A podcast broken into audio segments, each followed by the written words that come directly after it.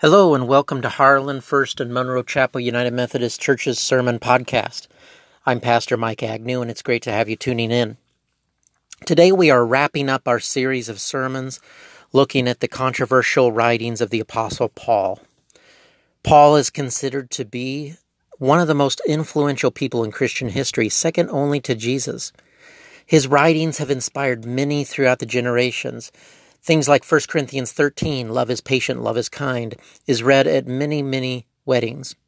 And in chapter 15 of his letter to the Corinthians, uh, where he talks about the resurrection, we read that oftentimes at funerals, where it says that this mortal body must put on immortality, this perishable body must put on imperishability.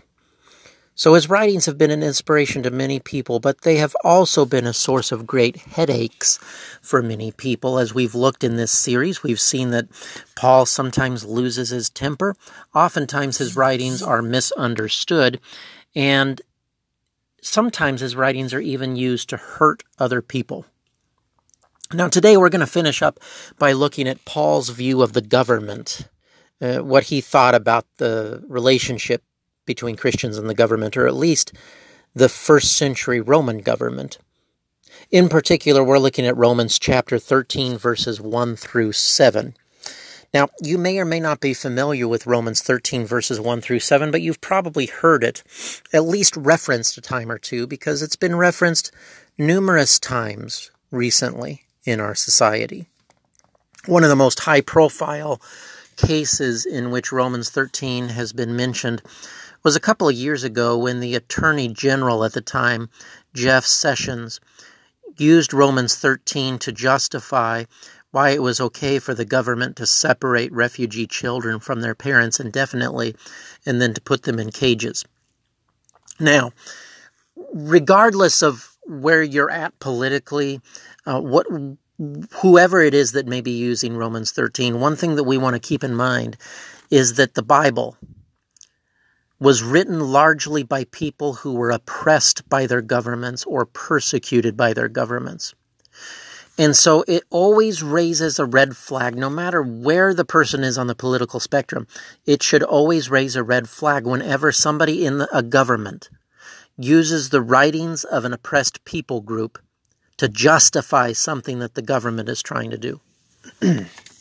but this is not the only time Romans 13 has been used during the time of the American Revolution, loyalists who believed that, um, that the American colonies should not fight for independence, loyalists used Romans 13 to say that they shouldn't fight to overthrow the government. Revolutionaries, on the other hand, believed and used Romans 13 to argue that only just governments are instituted by God, and therefore they need to create their own just government. During the Civil War, pro slavery advocates would use Romans 13 to argue that when a slave would run away and go to the North, people in the North should return the slaves.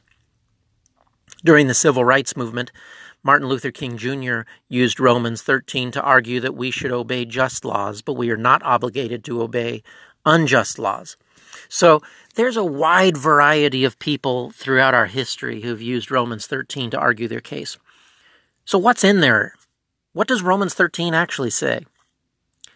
Well, basically, what it is saying, according to our English translations, what it says is that that Christians should be subject to the governing authorities or the rulers. Because after all, the governing authorities are instituted by God. So when somebody fights against the government, they're not fighting against the government, they're fighting against God. Paul says if you do right, you have no need to worry about being punished because you will be rewarded for doing good. But if you do something wrong, watch out because the government carries the sword of God or the wrath of God as God's servant to punish evil. So that sounds pretty clear. I mean, that sounds pretty cut and dry. It, it appears as though Paul is giving the government a blank check to do whatever whatever they want. But is that really what he's trying to say? This is the argument many people make when they use it, but one thing that we have seen throughout this series is that there's oftentimes more than meets the eye. Oftentimes we don't know the whole story when we think we do. There's some context missing and assumptions because Paul lived in a very different world than we do. So let's look at what's going on because if we want to understand Romans 13, we really need to know the political realities of the time. And one thing that we know from Romans 13 during the time of Paul, when he would have written this, is that it was a time of great political turmoil. One to 200 years before Paul's time, there was a Jewish family known as the Maccabees who led a revolt against the Greeks who were oppressing them at the time. And they were actually pretty successful. The Maccabean revolt resulted in Jewish independence for a hundred years. I mean, that's a big deal. They were independent until Rome came in and took over. And so, for many people living in Paul's time, they would have either, maybe there would be some older individuals who would still remember some of that time of independence. Otherwise, people might uh, hear stories. They might have heard stories about that time of independence. So, that would have been fresh on their minds. Kind of like how we hear stories about people living through the Depression, and maybe there are a few people who are still remember that, but for most of us, we hear stories. So, it's a faint memory. Same thing with the 1918 flu pandemic. It's a faint memory based on stories that we hear from other people. So in Paul's day, these these memories, these ideas would have been fresh in his mind. And in addition to that, you have the rise of the Jewish zealots which are Jewish people who believed that violent revolution was the answer. Just as the Maccabean family successfully revolted against the Greeks, so they believed that the Jews should violently revolt against the Romans to achieve independence once again. So we've got all this going on in Paul's day. In addition, about a decade before many scholars believe the letter to the Romans was written, there were people who were expelled from Rome because there were tensions between the Jews and Rome. About a decade after the letter to the Romans was written, the Zealots would launch a major attack on Rome. A major war ensued in 66 AD that resulted in the destruction of Jerusalem and the temple in about 70 AD after a long siege. So, this is a very divisive time that Paul is writing. And it's in this context that he writes Romans 13. He's telling people be subject to the authorities, try to live in harmony with all people. Uh, basically, don't rock the boat. He's trying to dissuade the nationalists and the revolutionaries from acting in violence against Rome. He's arguing that they should not fight for revolution, they should not fight for freedom. Instead, they should be subject to the governing authorities. Now, as Americans, this is hard for us to hear because, after all, revolution is in our blood, right? I mean, this is how we came to be as a nation. And this is not to say anything about what our nation should do or should have done, but it's just a different context, so it's hard for us to hear that. But really, what Paul was doing, he's, he was simply echoing the teachings of Jesus, who argued that violence was never the answer. In fact, in particular, when it came to Rome, Jesus argued against violently attacking or uprising against Rome. When Jesus said things like turn the other cheek or love your enemy, or when a Roman centurion asks you to carry their stuff for a mile, carry it an extra mile, there's no other way for them to hear this other than to assume that he's talking about Rome. You see, Jesus was not the Messiah they wanted. Jesus was not the violent revolutionary who was going to lead them to political freedom. He was not a strong man who was going to fight for their rights. Instead, he encouraged them to get along and to seek for the blessing of everyone. And so that may be hard for us to hear, but it actually just echoes the teachings of Jesus. You see, one thing we have to understand is that in the early church, and when I say early church, I mean the first 300 years before they made a deal with the Emperor Constantine. In the early church, the state was viewed as being kind of an adversary. Before we invented the separation of church and state, church and state were completely separate entities, even more than they are now, before Constantine in the fourth century. So, for the first 300, 400 years, uh, there was a separation of church and state. Christians believed that they were citizens of the kingdom of God, which is a much more vast and expansive kingdom than any other kingdom of the world, especially Rome. And Christians had no desire to have any political influence or any relations whatsoever with the state. They were against any military involvement or any government sanctioned violence. And in fact, they were so strict on this that if somebody held public office and then they decided that they wanted to become a disciple, a follower of Jesus, they had to resign from public office, otherwise, they could not receive communion and were disqualified from baptism. In other words, it's either or. You have to choose. You know, you cannot serve both Christ and the world, they argued. And so they believed that the government had very different ideals and goals than the kingdom of God, and the two were not compatible. In addition, Paul was living under the reign of the Emperor Nero. Nero was one of the worst rulers of all time. Yes, even taking into account other rulers that we know of in our own history who are pretty bad. But Nero ranks up there. He was a madman, literally. He would impale Christians on poles that were in his yard and then light their bodies on fire to light up his yard. He would throw them to the lions.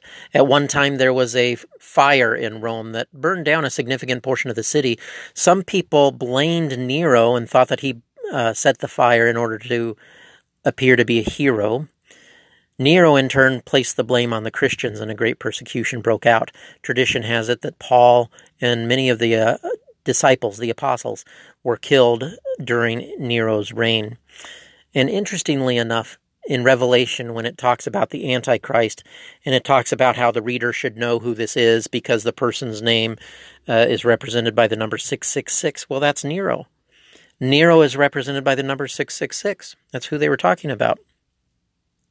And so it's in this context that Paul is writing Romans 13.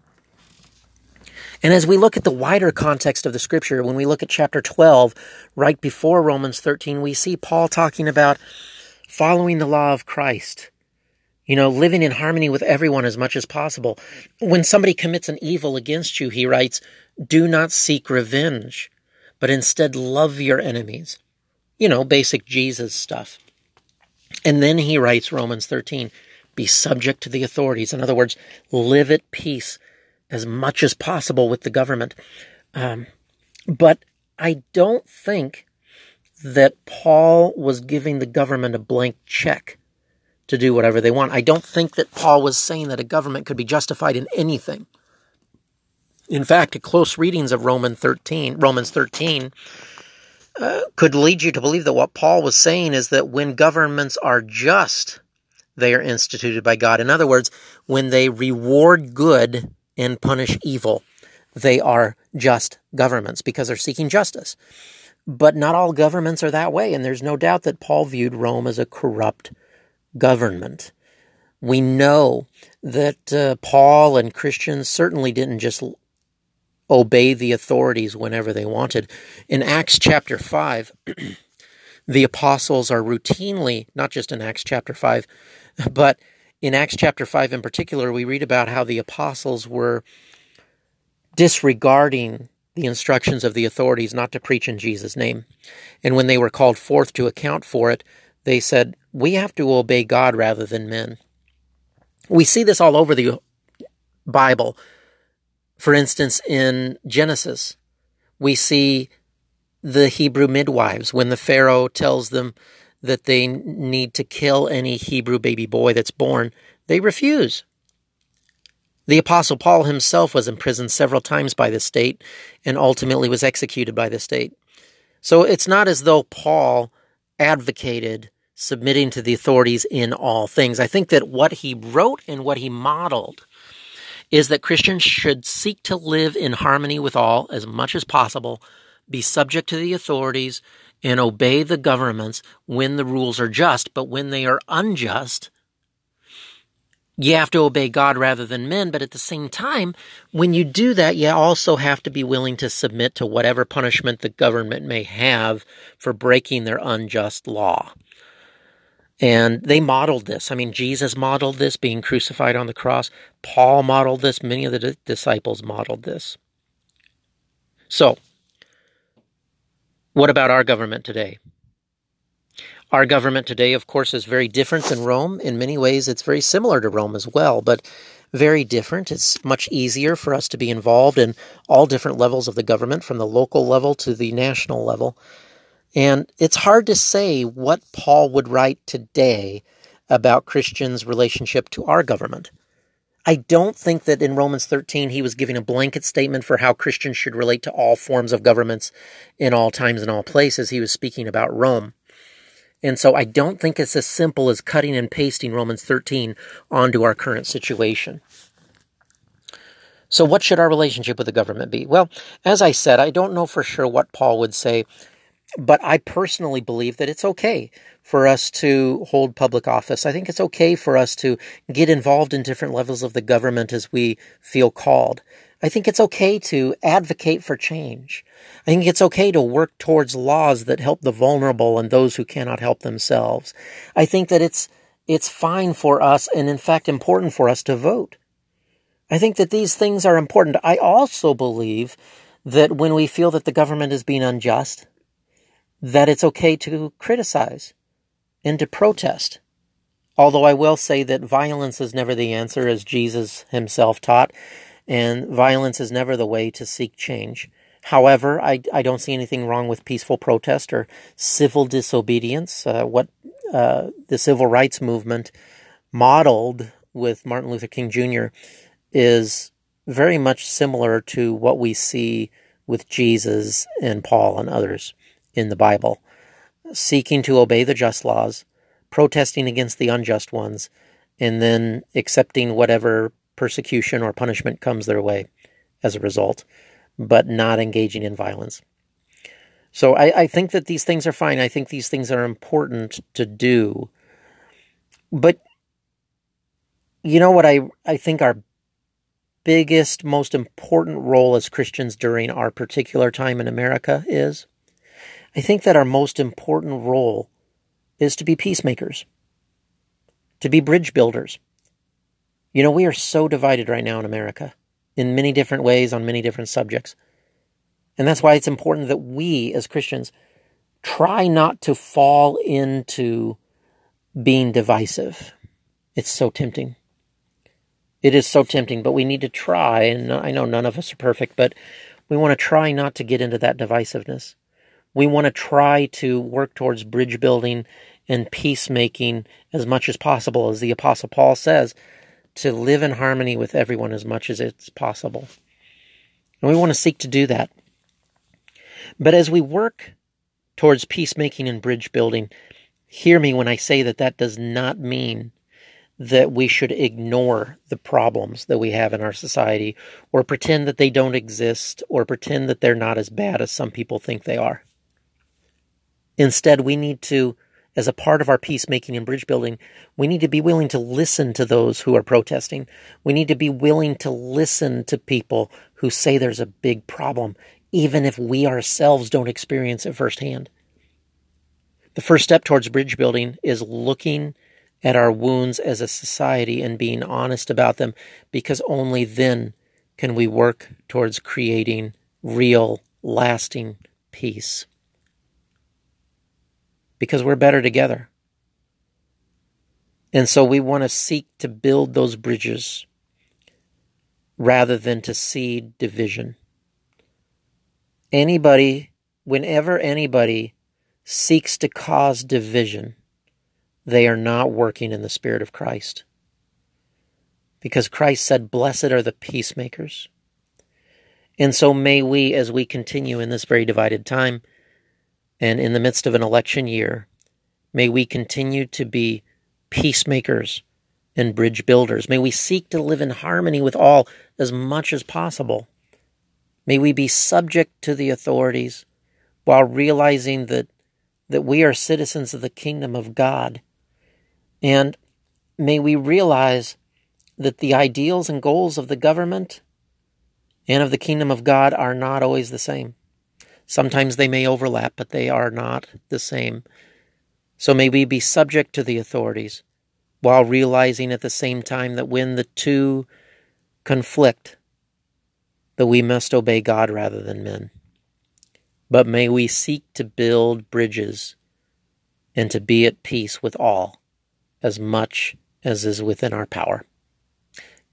Amen. God bless and have a great week.